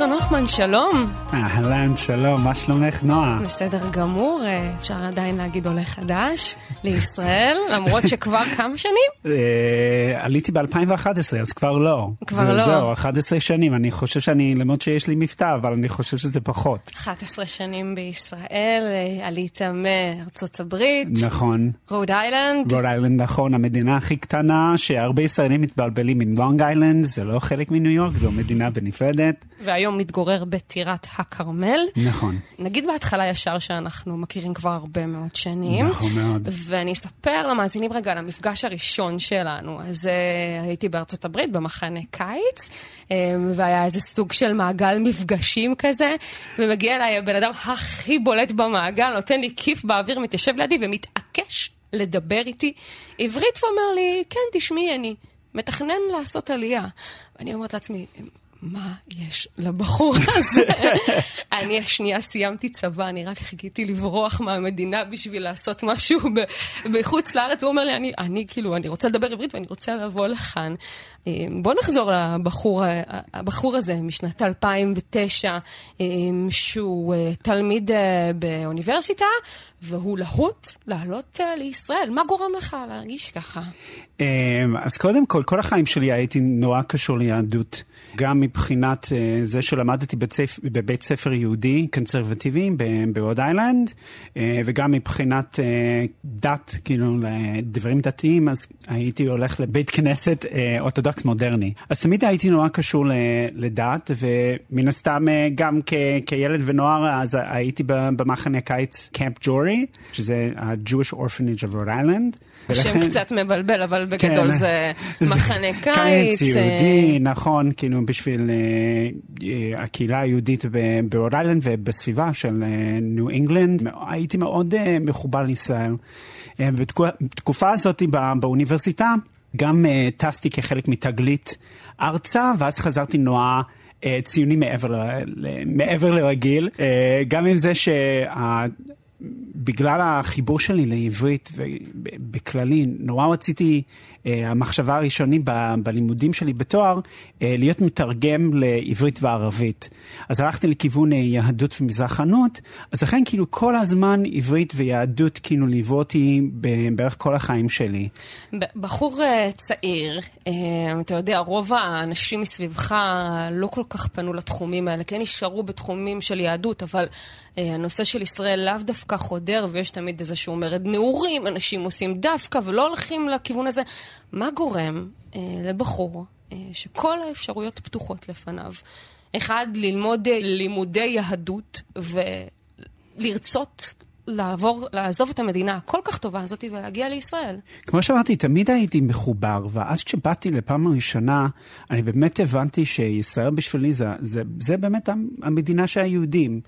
אה, וכאילו, ופשוט הרגשתי סוג של calling, ש, שזה מה שאני אמור לעשות. שכאילו, אני חייב, אני חייב לעלות, אני חייב לקיים את החיים שלי ב, ב, במדינת ישראל, ולא רק את זה. אה, גם העניין הזה של, ה, של היהדות, ובעיקר אה, גם השואה, נורא הביא אותי לפה. כאילו, בזה שהייתי ביד ושם לפעם הראשונה, והרגשתי פשוט ש... אין, יש לנו רק מדינה אחת, ואני חייב לחיות בה. אתה בן יחיד. נכון. להורים. נכון. איך הם קיבלו את זה? Um, בהתחלה היה להם קצת uh, קשה, במיוחד שהם לא היו בארץ. Uh, עד שלא הייתי פה, כאילו, גם, גם אחרי תגלית עשיתי uh, חילופי סטודנטים בא, באוניברסיטת חיפה, ו, ורק אז הם, הם באו, ואז הם ראו את המדינה, ואז הם הבינו, כאילו, למה...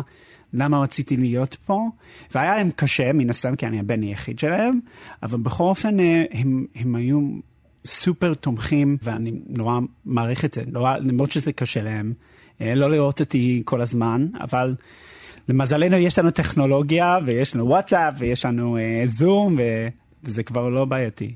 אז uh, כבר התחלת להגיד, עשית כאן uh, חילופי סטודנטים ואתה לומד uh, בתואר השני לימודי שואה. כן, בתואר שני אני למדתי באוניברסיטת חיפה uh, לימודי השואה, והיא הייתה תוכנית uh, מעולה. באמת, תוכנית מאוד מיוחדת, ועוד היא החזיקה, כאילו, את הסיבות למה באמת באתי. באיזשהו שלב אתה מחליט להתגייס כבר אחרי כן. אה, גיל... אה, באיזה גיל היית שהתגייסת? אז זהו, אז אחרי שסיימתי את התואר הראשון, עליתי והתגייסתי ב-2011 במסגרת גרעין צבר.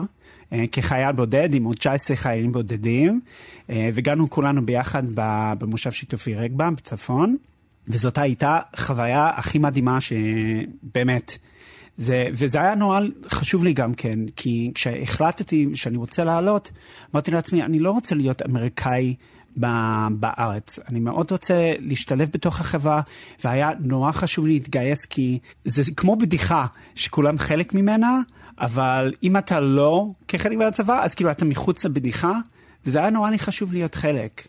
וזה נורא עזר לי עם העברית, אה, גם אה, מבחינת אה, חברתית.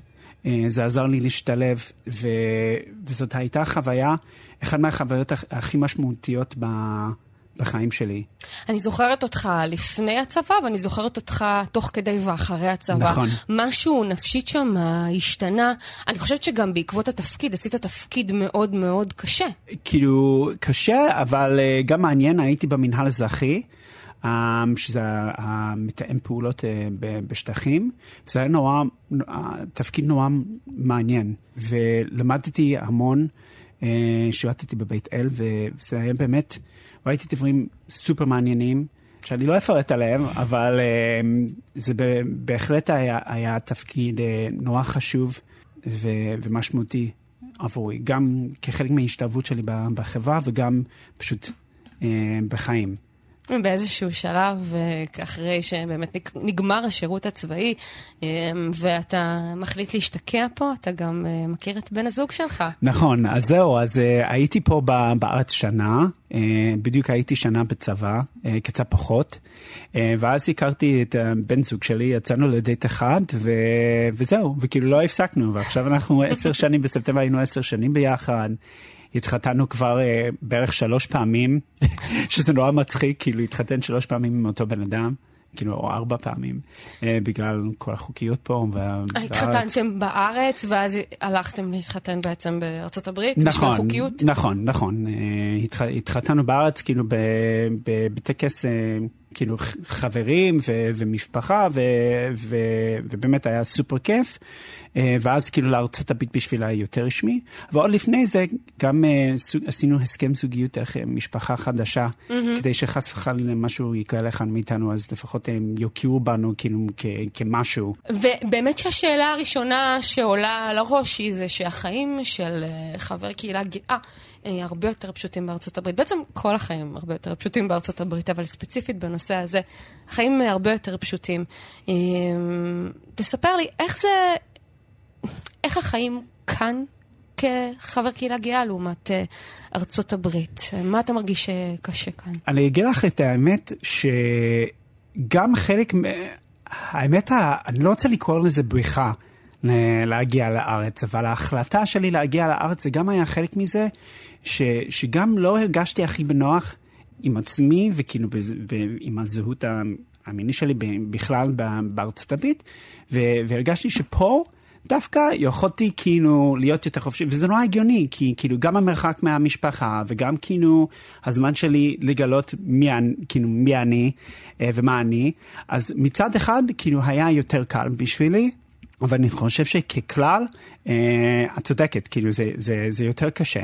אה, אבל יש, יש קושי פה שמן הסתם זה, זה קושי עבור הקהילה הגאה, אם זה מגיע לנישואים חד מיניים, אם זה מגיע לפונדקאות, אה, שלמרות שהם הביאו את החוק של הפונדקאות בארץ, את יודעת, כמו כל דבר וכמה כל עולה יגיד את זה, ש, שהביורוקרטיה פה, וכאילו עד שדברים באמת יעבדו זה ייקח זמן, אז אני גם לא מסתמך על זה. אה, אמ, אבל יש יותר קושי כאן מצד אחד, אבל בצד שני, אה, גם הרגשתי שלא. כאילו, אבל זה החוויה האישית שלי, וכל אחד כאילו מחווה את זה בצורה אחרת, ואני לא יודע אם החוויה שלי הייתה יותר קלה, אם גדלתי פה, זה גם נורא תלוי מאיזו משפחה, אמ, כי החוויה של הבן זוג שלי היה אה, קצת אחרת, אה, מבחינת היציאה שלו מהארון וה, והתהליך שלו, אבל אה, בשבילי, עבורי, אה, זה לא היה קשה מדי. אתה אומר שפה בישראל הרגשת שאתה יכול להיות יותר בחופשיות כן, משאתה. כן, מדהים. כן. אה, כן. אז עכשיו, אחרי שהיללנו ושיבחנו את ישראל, תגיד לי, מה אתה פחות אוהב כאן, ומה אתה יותר אוהב כאן? פחות אוהב כאן. וואי, זה נורא תלוי ביום, ואני גם חושב שהרבה עולים יגידו את זה. זה, זה נורא תלוי ביום. מצד אחד, יכול להיות הכי מעצבן עם uh, הכי הרבה בירוקרטיה, אם זה ללכת ולשבת סתם מול כל הבירוקרטיה של ללכת לדואר, כי, כי דואר פה לעומת ארצות הברית זה כאילו סיוט. Uh, שזה רק פתוח בשעות מסוימות, וכאילו... Uh, אז כל הבירוקרטיה המשרדי וה, והממשלתי, זה בהרבה יותר קשה פה, אבל אחרי שעוברים כאילו את השלבים האלה שצריכים להתעסק בזה כעולה חדש ו- ופחות אה, בעניינים של אה, דברים ממשלתיים, אז, אז זה פחות קשה. אה, אבל לפעמים ההתנהגות, החוצפה הישראלית, שאנשים לא מחכים לאנשים לצאת ממעלית לפני שהם דוחפים את עצמם בתוך המעלית או מהאוטובוס, זה דברים נורא, דברים נורא ישראלים. אתה בטח חטאת בזה בעצמך ואתה אמרת, אוקיי, כן, עכשיו כן, אני רשמית כן, ישראלי. כן, כן, במיוחד, במיוחד שהייתי בצבא ולא היה לי ברירה, אם אני לא דוחף לעלות על האוטובוס הזה, אני לא מגיע, אני לא מגיע לבסיס, כן. אז כן, אז אני למדתי גם לקחת את החוצפה הישראלית שמצד אחד יש דברים שבה אני לא אוהב ויש דברים שאני נורא נורא אוהב, וגם גם, אחד מהדברים שאני מאוד מאוד מעריך בישראלים זה הכנות. והישירות, כאילו להיות מאוד ישר. זה משהו שבארצות הברית אין, כאילו, אנשים, אתה יכול להיות בסופר ולהגיד שלום, שלום, שלום, כולם נחמדים, וכאילו הרגע שאתה מסתובב אז כאילו מישהו, מישהו מקלל אותך. באנגלית פשוט אין את המילה לא לפעמים, נכון? אין, כאילו, לא יגידו לך no, ואם מישהו אמר לך no זה כאילו חמור ברמות. זה... כאילו, כן, אבל זה, זה במיוחד שזה מגיע לשירותיות. זה משהו ש, שיש בעי, המון בעיות פה בארץ עם שירות, שירות לקוחות. Uh-huh. שכולנו חווים, אם זה לחכות לבן אדם להתקין לך את האינטרנט, או לחכות למדיח להגיע, ואז אתה לוקח יום חופש, זה גם משהו הזוי, שצריכים לקחת יום חופש מהעבודה לקבל אה, מדיח, זה דברים שלא קורים בארצות הברית, והם דברים נורא מעצבנים, פשוט... כן. אמרת משהו שאתה אוהב פה בארץ? כן, אני אוהב את האנשים, אני אוהב את האוכל, אני אוהב את החיים פה.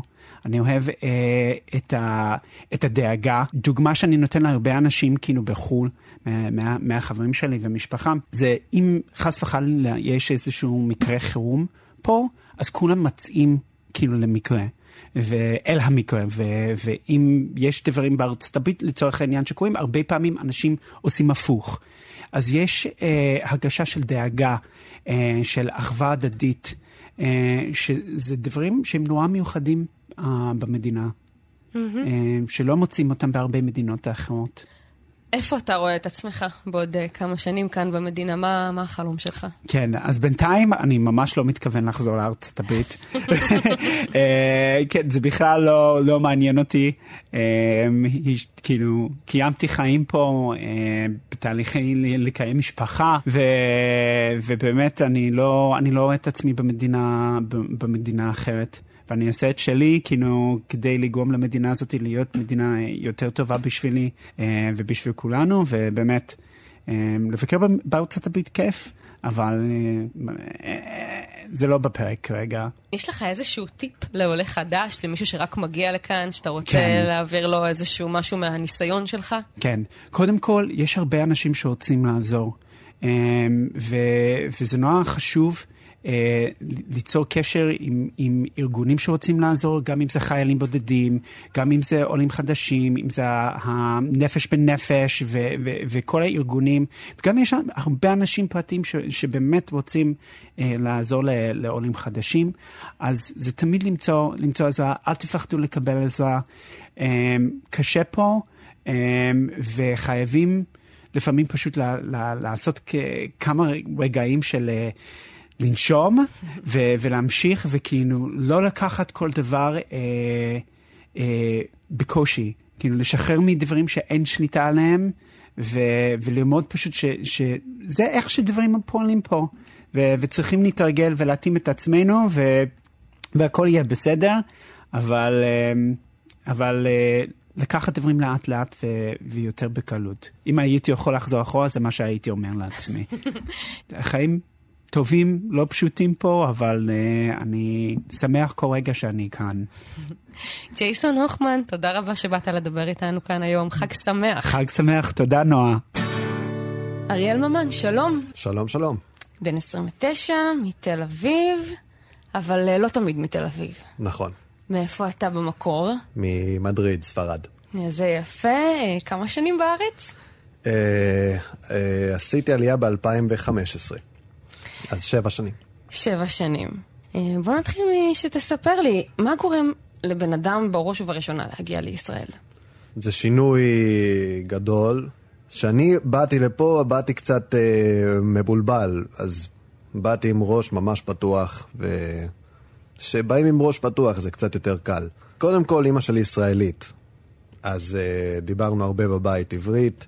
אה, באתי לפה בקיץ, כשהייתי ילד, אה, לבקר את הסבא וסבתא. אז הכרתי קצת את ישראל, ו... ובאתי ללמוד קודם כל. אז כבר הגעת למקום שאתה מכיר בעצם. כן, כן. אוקיי. אתה מגיע לכאן ואומר, אוקיי, אני אעשה שינוי, מה גרם לך בעצם, מה, מה הניע אותך, מה הרצון לעשות את השינוי הזה ולהגיע לכאן? כן, אני בן אדם שאני אוהב לבדוק דברים חדשים, אה, אני אוהב שינוי. הייתי אולי קצת אה, עייף מספרד, אה, אבל גם הייתי בן 20, ב, לא יודע, 22. אז קצת רציתי לבדוק דברים חדשים, ועשיתי גם בדקתי פה כל מיני דברים. ראיתי, גרתי בקיבוץ, גרתי, הייתי באוניברסיטה, עבדתי בכל מיני מקומות. אה, כן, בדקתי את הארץ עד הסוף, נראה לי. אז החוויה הישראלית קומפלט של העולה, בזמן שיש לך את היתרון הטבעי הזה של עברית. כאילו שלהרבה עולים אין אותו כאן. נכון. אתה, אתה מרגיש את זה? נכון, כן. אה, זה היה לי קל בגלל זה. גם... Uh, המבטא שלי, יש לי, יש לי קצת מבטא, אבל לא ממש הרבה כמו ספרדי שמדבר ככה. אה, אז כן, היה, לאנשים לפעמים, הם לא חושבים שאני עולה לפעמים, אז אה, זה גם היה קצת מוזר. אה, מה שאני כן, לקרוא ולכתוב זה, עכשיו זה יותר טוב, אחרי שבע שנים, אבל באתי בלי כלום, בלי כמעט כלום. אוקיי. Okay. אז זה כן, זה היה מאפס. אז אתה היית כאן, אה, עשית איזה סיבוב קטן לפני כן ב-2011, באת לכאן, בדקת את המדינה והחלטת אה, בעצם לשוב על עקבותיך, מה שנקרא. כן, כן, באתי ללמוד, אה, עשיתי תואר פה, אה, זה היה ממש, אה, גרתי רק בהרצליה, לא עשיתי הרבה יותר מדי, אה, חזרתי לספרד בדיוק כשנגמר התואר, גרתי בספרד איזה שנה וחצי, ראיתי את הסיטואציה שם. לא היה לי הרבה מזל עם למצוא עבודה בזה, בתחום, ואמרתי, אוקיי, אני עושה עלייה. באיזה ו... תחום? תחום של תקשורת. תקשורת. כן. והחלטת שבעקבות אה, בעצם עבודה, אתה אומר, אוקיי, אני, אני מבין, אה, ספרד לא נותנת לי את האפשרויות, ודווקא אולי בישראל כן? כן. כן. אתה מבין כמה זה מוזר לישראלי לשמוע איך זה, זה יכול להיות שבמדינה כל כך גדולה יש פחות אופציות לעבודה וההחלטה ההגיונית מבחינתך היא להגיע לכאן. זה היה בזמן ההוא, זה היה ב-2014-2015, בספרד לא היה מצב כלכלי טוב. אה, היו הרבה צעירים אה, בלי עבודה, mm-hmm. יותר מ-50 אחוז, ובתקשורת יש אפילו פחות עבודה, אז זה, זה היה עכשיו נראה לי זה קצת יותר טוב, אה, המצב. אבל כן, בישראל האמת, לא היה לי, לא היה לי בעיות למצוא עבודה. אף פעם. זה מאוד מעניין מה שאתה אומר, כן. כי רוב אה, החבר'ה שדיברתי איתם כאן בתוכנית הזאת, אני כמעט ולא שמעתי מניעים אחרים שלא קשורים לאחד, אהבת הארץ, שתיים, אהבה, נקודה. אה, as is, כמו שזה נקרא, זה סיפור מאוד uh, מעניין אצלך. כן, זה, האמת שכן, זה ממש, לא יודע, זה, יש פה הרבה, הדברים זזים ממש מהר פה. אה, אנשים יוצאים מעבודות, באים לעבודות חדשות ממש מהר, אז אה, איך אומרים, מנטליות אה, אחרת לגמרי מספרד. אוקיי, okay, וזה משהו שהיה חסר בספרד? כאילו... זה משהו שחסר בספרד, כן. לא יודע אם זה טוב או לא. זה משהו שחסר. וב-2015 מחליט להפוך את זה באופן רשמי? כן. אוקיי. ו... לא יודע, אבל כן, אני עם ראש פתוח, כמו שאמרתי. אז אמרתי, טוב, בוא ננסה. אוקיי, ואתה כאן כבר uh, שבע שנים. כמעט. כן. כמעט, וכבר יש בסיס, יש, כן, יש כאן דברים כן. שקורים. כן, כן, היה קצת קשה למצוא את הבסיס, אבל מצאתי. עכשיו אני גר פה בתל אביב, בת זוג שלי, גם מארגנטינה, גם עולה חדשה. היא לא יודעת עברית כמוני, אז אני צריך לתרגם הכל בשבילה. אה, פתחנו סטודיו ליוגה ביחד בתל אביב, אה, פתוח כבר כמעט שנה. אה, מצאתי גם להקה, אני מנגן כבר שלוש שנים עם הלהקה הזאת. בוא תספר קצת על הלהקה. זה להקה גם של עולים חדשים, האמת. הזמר, קוראים לו ברונו, ברונו פאסי, הוא מברזיל. זמר רוק מעולה, מוכר קצת באזור שלו בברזיל, בבאיה. והקמנו להקת רוק, רוק קלאסי, אה, סגנון ACDC, גאנס אנד רוזס, אני מנגן גיטרה, אה, הבסיסט גם ברזילאי, ולא מצאנו מתופף שהוא עולה חדש, אז הוא, הוא כן ישראלי. אז אה, הוצאתם הקצאה למתופף כן. ישראלי. יפה, אתה מספר לי כאן בעצם על ההשתקעות שלך כאן בארץ, גם שלך, גם של הלהקה שהתגודדה יחד, אה, חבר'ה שהם עולים חדשים, וגם uh, העבודה יחד עם בת הזוג לפתוח עסק פה בישראל, שאתה יודע, גם לאנשים שגרים פה כל כך הרבה שנים, נשמע uh, פרוצדורלית מאוד מסובך, כן? וזה בעצם הדברים הראשונים, אתם באים לפה... פה ויוזמים. אמ, איך אתם, מה התגובה של הקהילה אליכם? מה אתם מרגישים? זה, זה יכול להיות קשה לפעמים. Mm-hmm. גם כי אתה לא מהמקום והשפה קשה כבר מההתחלה. אה, ופה האנשים אה, ממש אה, חזקים, ממש all in. לא נותנים okay. אוקיי. לך מקום לחשוב פעמיים. אבל הדבר הטוב שבקהילה הזאת, שהיא גם ממש פתוחה וגם אה, אפשר לדבר עם האנשים. אה, וגם נותנים לך הרבה הזדמנויות, אני גם חושב את זה. כן, בגלל שאתם עולים, בגלל ש... אה, נראה לי ככה קהילה, לא יודע אם זה רק בגלל שאני עולה חדש. אני מרגיש שבספרד יש פחות הזדמנויות, אנשים נותנים פחות הזדמנויות. כמו שצריכים קצת יותר פרוטקציה. אפילו. פה יש הרבה פרוטקציה, אבל נראה לי בספרד אפילו יותר. יש הרבה הופעות? יש הרבה אנשים שמגיעים? פה אה, לפעמים, לפעמים כן. האמת שאנחנו מנגנים בירושלים ויש, באים. יפה, אוקיי. בתל אביב פחות. באמת איך, אה, איך אה, להקה של אה, עולים מתקבלת בקהילה של הרוק, בקרב אוהבי מוזיקה? לוקח זמן. אבל uh, צריכים למצוא את האנשים הנכונים. ו... ואנחנו חושבים שאנחנו מוצאים לאט לאט, uh, מוצאים אנשים שגם אוהבים uh, את המוזיקה שאנחנו עושים, שאני חושב שזה משהו שאין פה, לא, mm-hmm. לא מצאתי. וככה, לאט לאט, ממש לאט, זה קשה, זה קשה, אבל אנחנו עושים את זה בלי בעיה. הרצון שלכם ליזום וליצור כאן בתוך הארץ הוא מאוד מרשים. כאשר המקצועות שלכם החופשיים, אתה יודע, לפי התפיסה הישראלית של רוב האנשים שנולדו כאן, היא שיש מצב שבחו"ל יהיה הרבה יותר אופציות אה, להסתדר, להתמודד. הנה, אה, אנחנו חוזרים לזמר שלכם, אה, ברונו, שכמו אה, שאתה אומר, הוא יצא מלהקה מאוד גדולה מברזיל והביא את עצמו לכאן. אה, ו, וכולכם ככה עולים, שאתה יודע, בדמיון, אולי, אולי אנחנו לא רואים את זה, אבל בוא תאיר את עיניי, אולי בחו"ל האופציות היו נראות אחרות, אבל אתם דווקא מקימים את זה כאן ב- בישראל.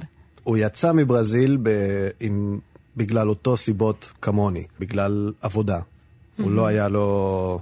הוא עבד, אבל המצב כלכלי בברזיל גם, הוא נוראי. Mm-hmm.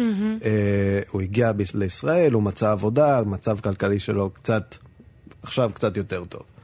אז אנחנו גרים פה, החיים שלנו פה, אין לנו uh, עכשיו uh, לאן ללכת באמת uh, uh, להתחיל מחדש. אז, uh, אז בגלל זה הקמנו את הלהקה פה. האמת שאנחנו כן חושבים על לצאת uh, מהארץ עם הלהקה בגלל האופציות, כי. פה מדינה ממש קטנה.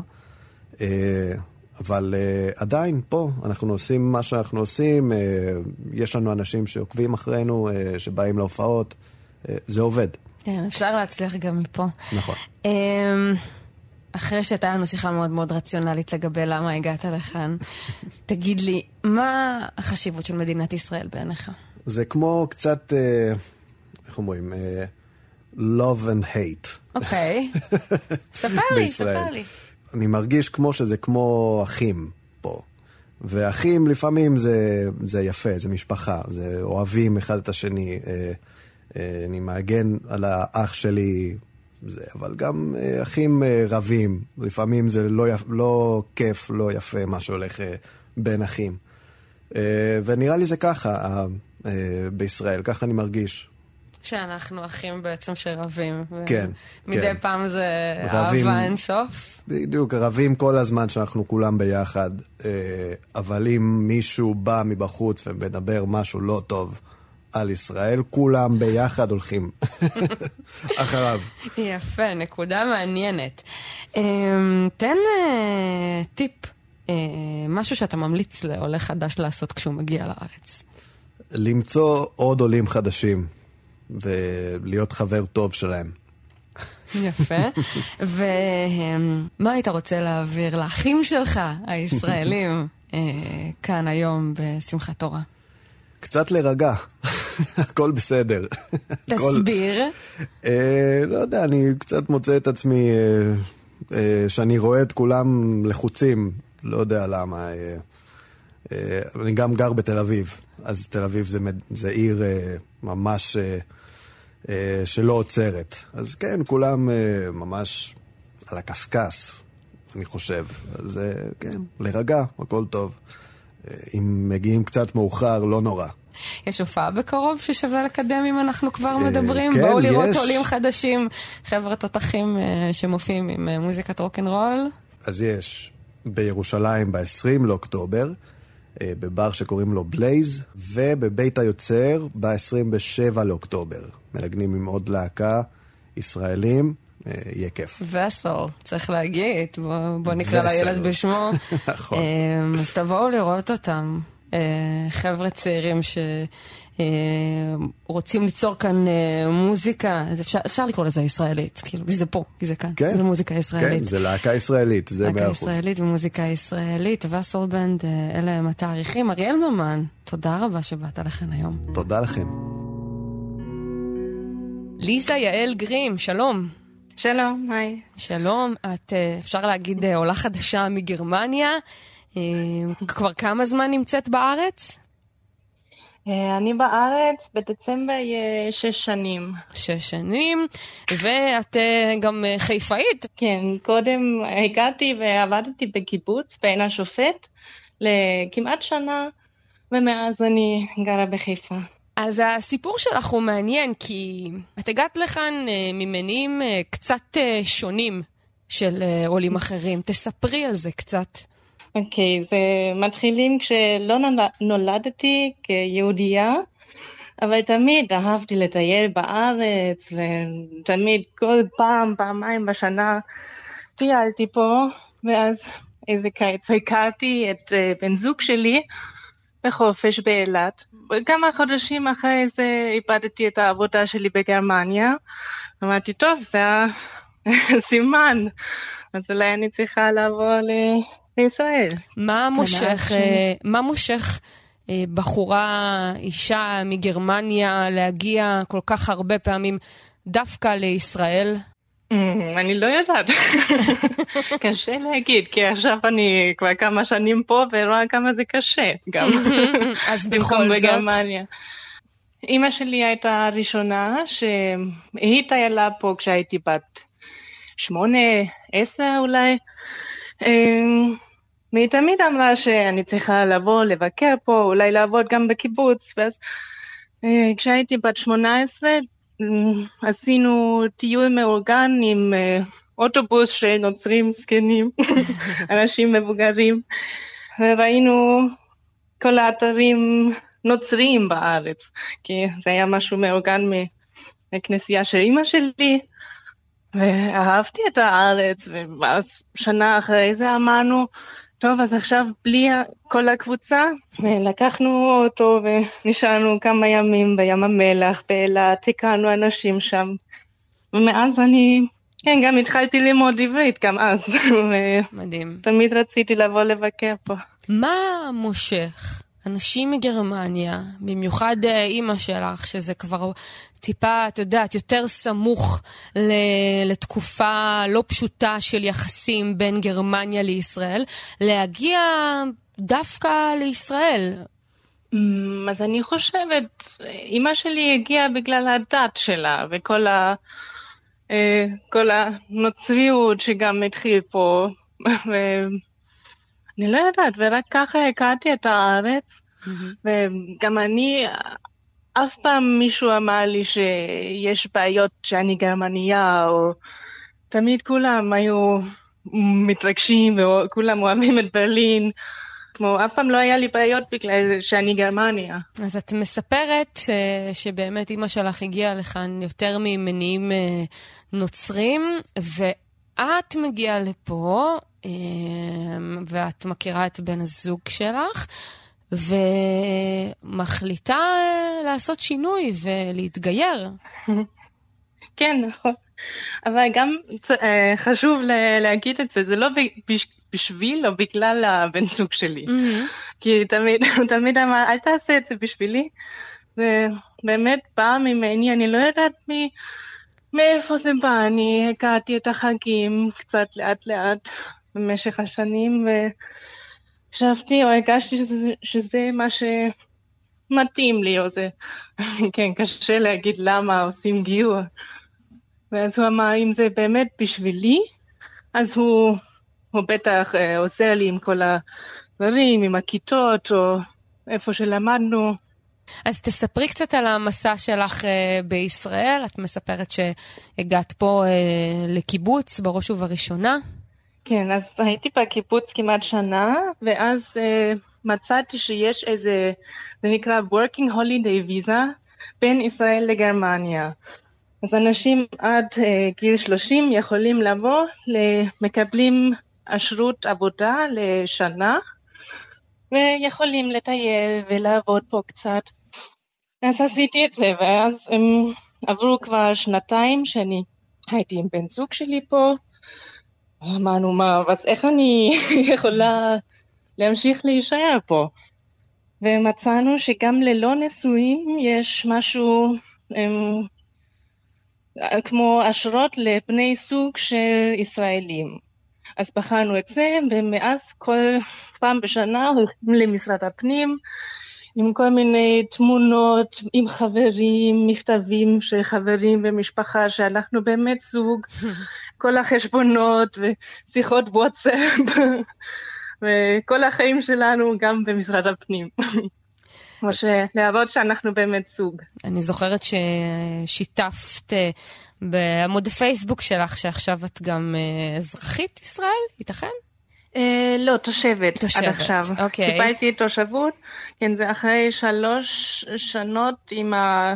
כמו בני זוג לא נשואים, זה ייקח שלוש שנות, וקיבלתי תעודת זהות, ואני יכולה להזמין פיצה וכל מיני דברים עכשיו. הדברים החשובים באמת, כן, זה נכון. כן. אמ, גם אה, כל הזה עם ביטוח לאומי, למה שצריכים אה, תעודת זהות, אני יכולה לעשות עכשיו. את יודעת, אצלנו בדרך כלל התנועה היא הפוכה. יש uh, ישראלים רבים שאומרים, טוב, החיים שלי מאוד מאוד קשים פה. אני אעבור לברלין. את יודעת, זה כבר uh, נהיה דבר שבשגרה, אנשים, uh, ברור להם מאליו שהם uh, רוצים uh, שהמסלול שלהם הוא לכיוון גרמניה. אז מה גרם לך לעשות את המסלול דווקא הפוך ו- ולמצוא את המקום שלך בישראל? Mm, אז כשהכרתי את בן זוג שלי, הוא אף פעם לא היה מחוץ לארץ. בסיני כן, אבל אף פעם לא טס, או לאירופה, או לשום מקום. וזה היה כמו, זה פה הבית שלו, ליד הים, בחיפה, אז זה היה הכל. כל החיים שלי היה, איבדתי את העבודה שלי, יש לי רק דירה בברלין שלא כל כך אהבתי, וכל מיני דברים שאני הייתי מוכנה לשנות. והוא היה לו גם את המשפחה שלו פה, וכולם פה אז וגם אהבתי להיות פה, אז היה קל אה, איפה שנגעו.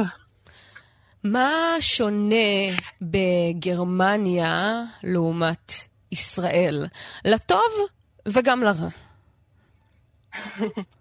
לטוב, אז זה הרבה יותר זול, גם עכשיו, כשכולם כותבים לי, כל יום הם כותבים, או אמא שלי מספרת לי כמה זה הרבה יקר, הרבה יותר יקר, כל הדברים בסופר, ואני עדיין אומרת, טוב, זה חצי מהמחיר שפה, עדיין, וזה יקר להם. אז גם כל החיים שלי יהיה יותר, הרבה יותר קל נראה לי מגרמניה. כן? וגם, נראה לי, או גם עם השפה קודם כל, וכל ה... כן, באמת. כמו מה שאני מרוויחה ומה שאני צריכה, איזה כסף אני צריכה כדי לחיות. אז שם זה באמת קל יותר. Uh, אני אוהבת איך האנשים פה, כולם, כשקוראים לי מאמילה בסופר, זה אף פעם לא יקרה בגרמניה, ודברים קטנים שלא ידעתי, התאהבתי בארץ. מקסים. וגם מזג אוויר, הים מחוץ לבית, אז כמה דקות לים זה כמו חלום. יש באמת משהו בחום של האנשים, שאנשים יותר חמים, שגורם לך לרצות להישאר? כן, וגם בשנים האחרונים ראיתי שאני באמת מרגישה בבית פה, וגם מסתדרת סוף סוף עם השפה. אז כן, אין, אין סיבה לחזור לגרמניה עכשיו. וגם סבתא שלי אמרה לי, אם את עושה את הגיור, אז תישארי שם, זה יותר בטוח. כן. למה? למה? היא קצת דואגת. אה, היא דואגת? למה היא דואגת? כן, גם, גם מאז, איך שהיא גדלה, היא נולדה בשנות uh, 30 ו... שנות ה-30. Mm-hmm. ונראה איך זה, איך זה התחיל עם הנאצים והיהודים, ואז... וגם עכשיו רואים כל יום, או אתמול היה פיגוע באיזה בית כנסת ב- ביום כיפור, ואני לא זוכרת באיזה עיר, mm-hmm. ומשהו בגרמניה, אז כל הזמן יש משהו והיא אומרת, אז תהיי בטוחה, תשארי שם. סבתא כן. שלך, אה, היה לה ביקורת על המהלך הזה של אה, להיות יהודייה, לאור העובדה שהיא באמת אה, חוותה את מלחמת העולם השנייה בעצמה? אני חושבת זה לא היה כל כך על... כשעברתי לישראל, אבל כמו שהיא גדלה כנוצרייה, והיא הייתה יותר כמו למה את uh, לא אוהבת ישו יותר כמו שגדלתי, ויותר מזה. וגם היא לא מבינה למה, למה חוזרים לשורשים, או, או נגיד. Mm-hmm. ואמרתי להם, יש להם כל, ה, uh, כל התרבות שלהם, שזה באמת קשור ליהדות. כל הדברים קטנים, כמו הם אוכלים לחם ויין, וזה כמו בשבת, או דברים קטנים. שבעצם אמרת לה שהיהדות והנוצרות זה די דומה בעצם, זה די קרוב אחד כן, לשני. כן, רוב, מה, רוב מהבייבל שלהם זה התנ"ך. אז אמרתי, זה, זה לא כל כך רחוק, אני עדיין, אני גם, mm-hmm. וגם בשנים האחרונות היא, היא ראה איך אני חוגגת כל החגים היהודים, והדלקתי איתה פעם כשהייתי בגרמניה, הנרות חנוכה. דברים קטנים שהיא רואה שזה לא משהו שונה או כל כך שונה. את יודעת שזה זה מדהים לשמוע את זה, אה, כי זה תמיד איזשהו mm-hmm. מטען תרבותי כלשהו, שהמחשבה של משהו שהוא היה כל כך... Uh, אסור בזמנו, את יודעת, אצלי במשפחה שלי, סבא שלי ברח מברלין כל עוד נפשו בו, אה, מצד אחד, ומהצד השני לראות אותך, אה, את יודעת, הדור השלישי אחריה, אה, הולך אל התרבות הזאת שהייתה כל כך אסורה בזמן הזה. קשה להסביר למה, או אמרתי גם עם הגיור, אמרתי זה כמו להתאהב בבן זוג שלי, אז התאהבתי פה, מצאתי את הדת שלי, את התרבות החדשה, או בשבילי חדשה. ישנה. ליזה, איפה את רואה את עצמך בעוד כמה שנים בישראל? מה את מדמיינת את עצמך שאת עושה? מה, מה המחשבות שלך לגבי המקום הזה? אמ, אז אני חושבת שנשאר בחיפה, או אולי בקריות, קרוב לים, זה חשוב לבן זוג שלי וגם עכשיו שלי, אה, לי. אמ, אני מעצבת גרפית, עובדת כפרילנסרית, אז אני, אה, כן, מגדלת את ה... איך אומרים?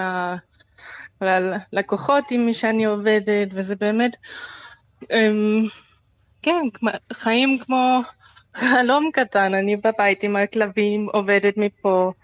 משפחה קטנה עם הכלבים ובן זוג שלי. ליזה גרים, ליזה יעל גרים. יעל הוספת אה, ב... בעצם כשהתגיירת ממש לאחרונה, נכון? כן, לפני, אמ, רק לפני החגים, שבוע או שבועיים לפני ראש השנה. אמ, אני מאחלת לך הרבה שנים טובות כאן, אה, שתישארי איתנו, ותודה רבה לך על הרעיון הזה, וחג שמח. תודה לך, חג שמח.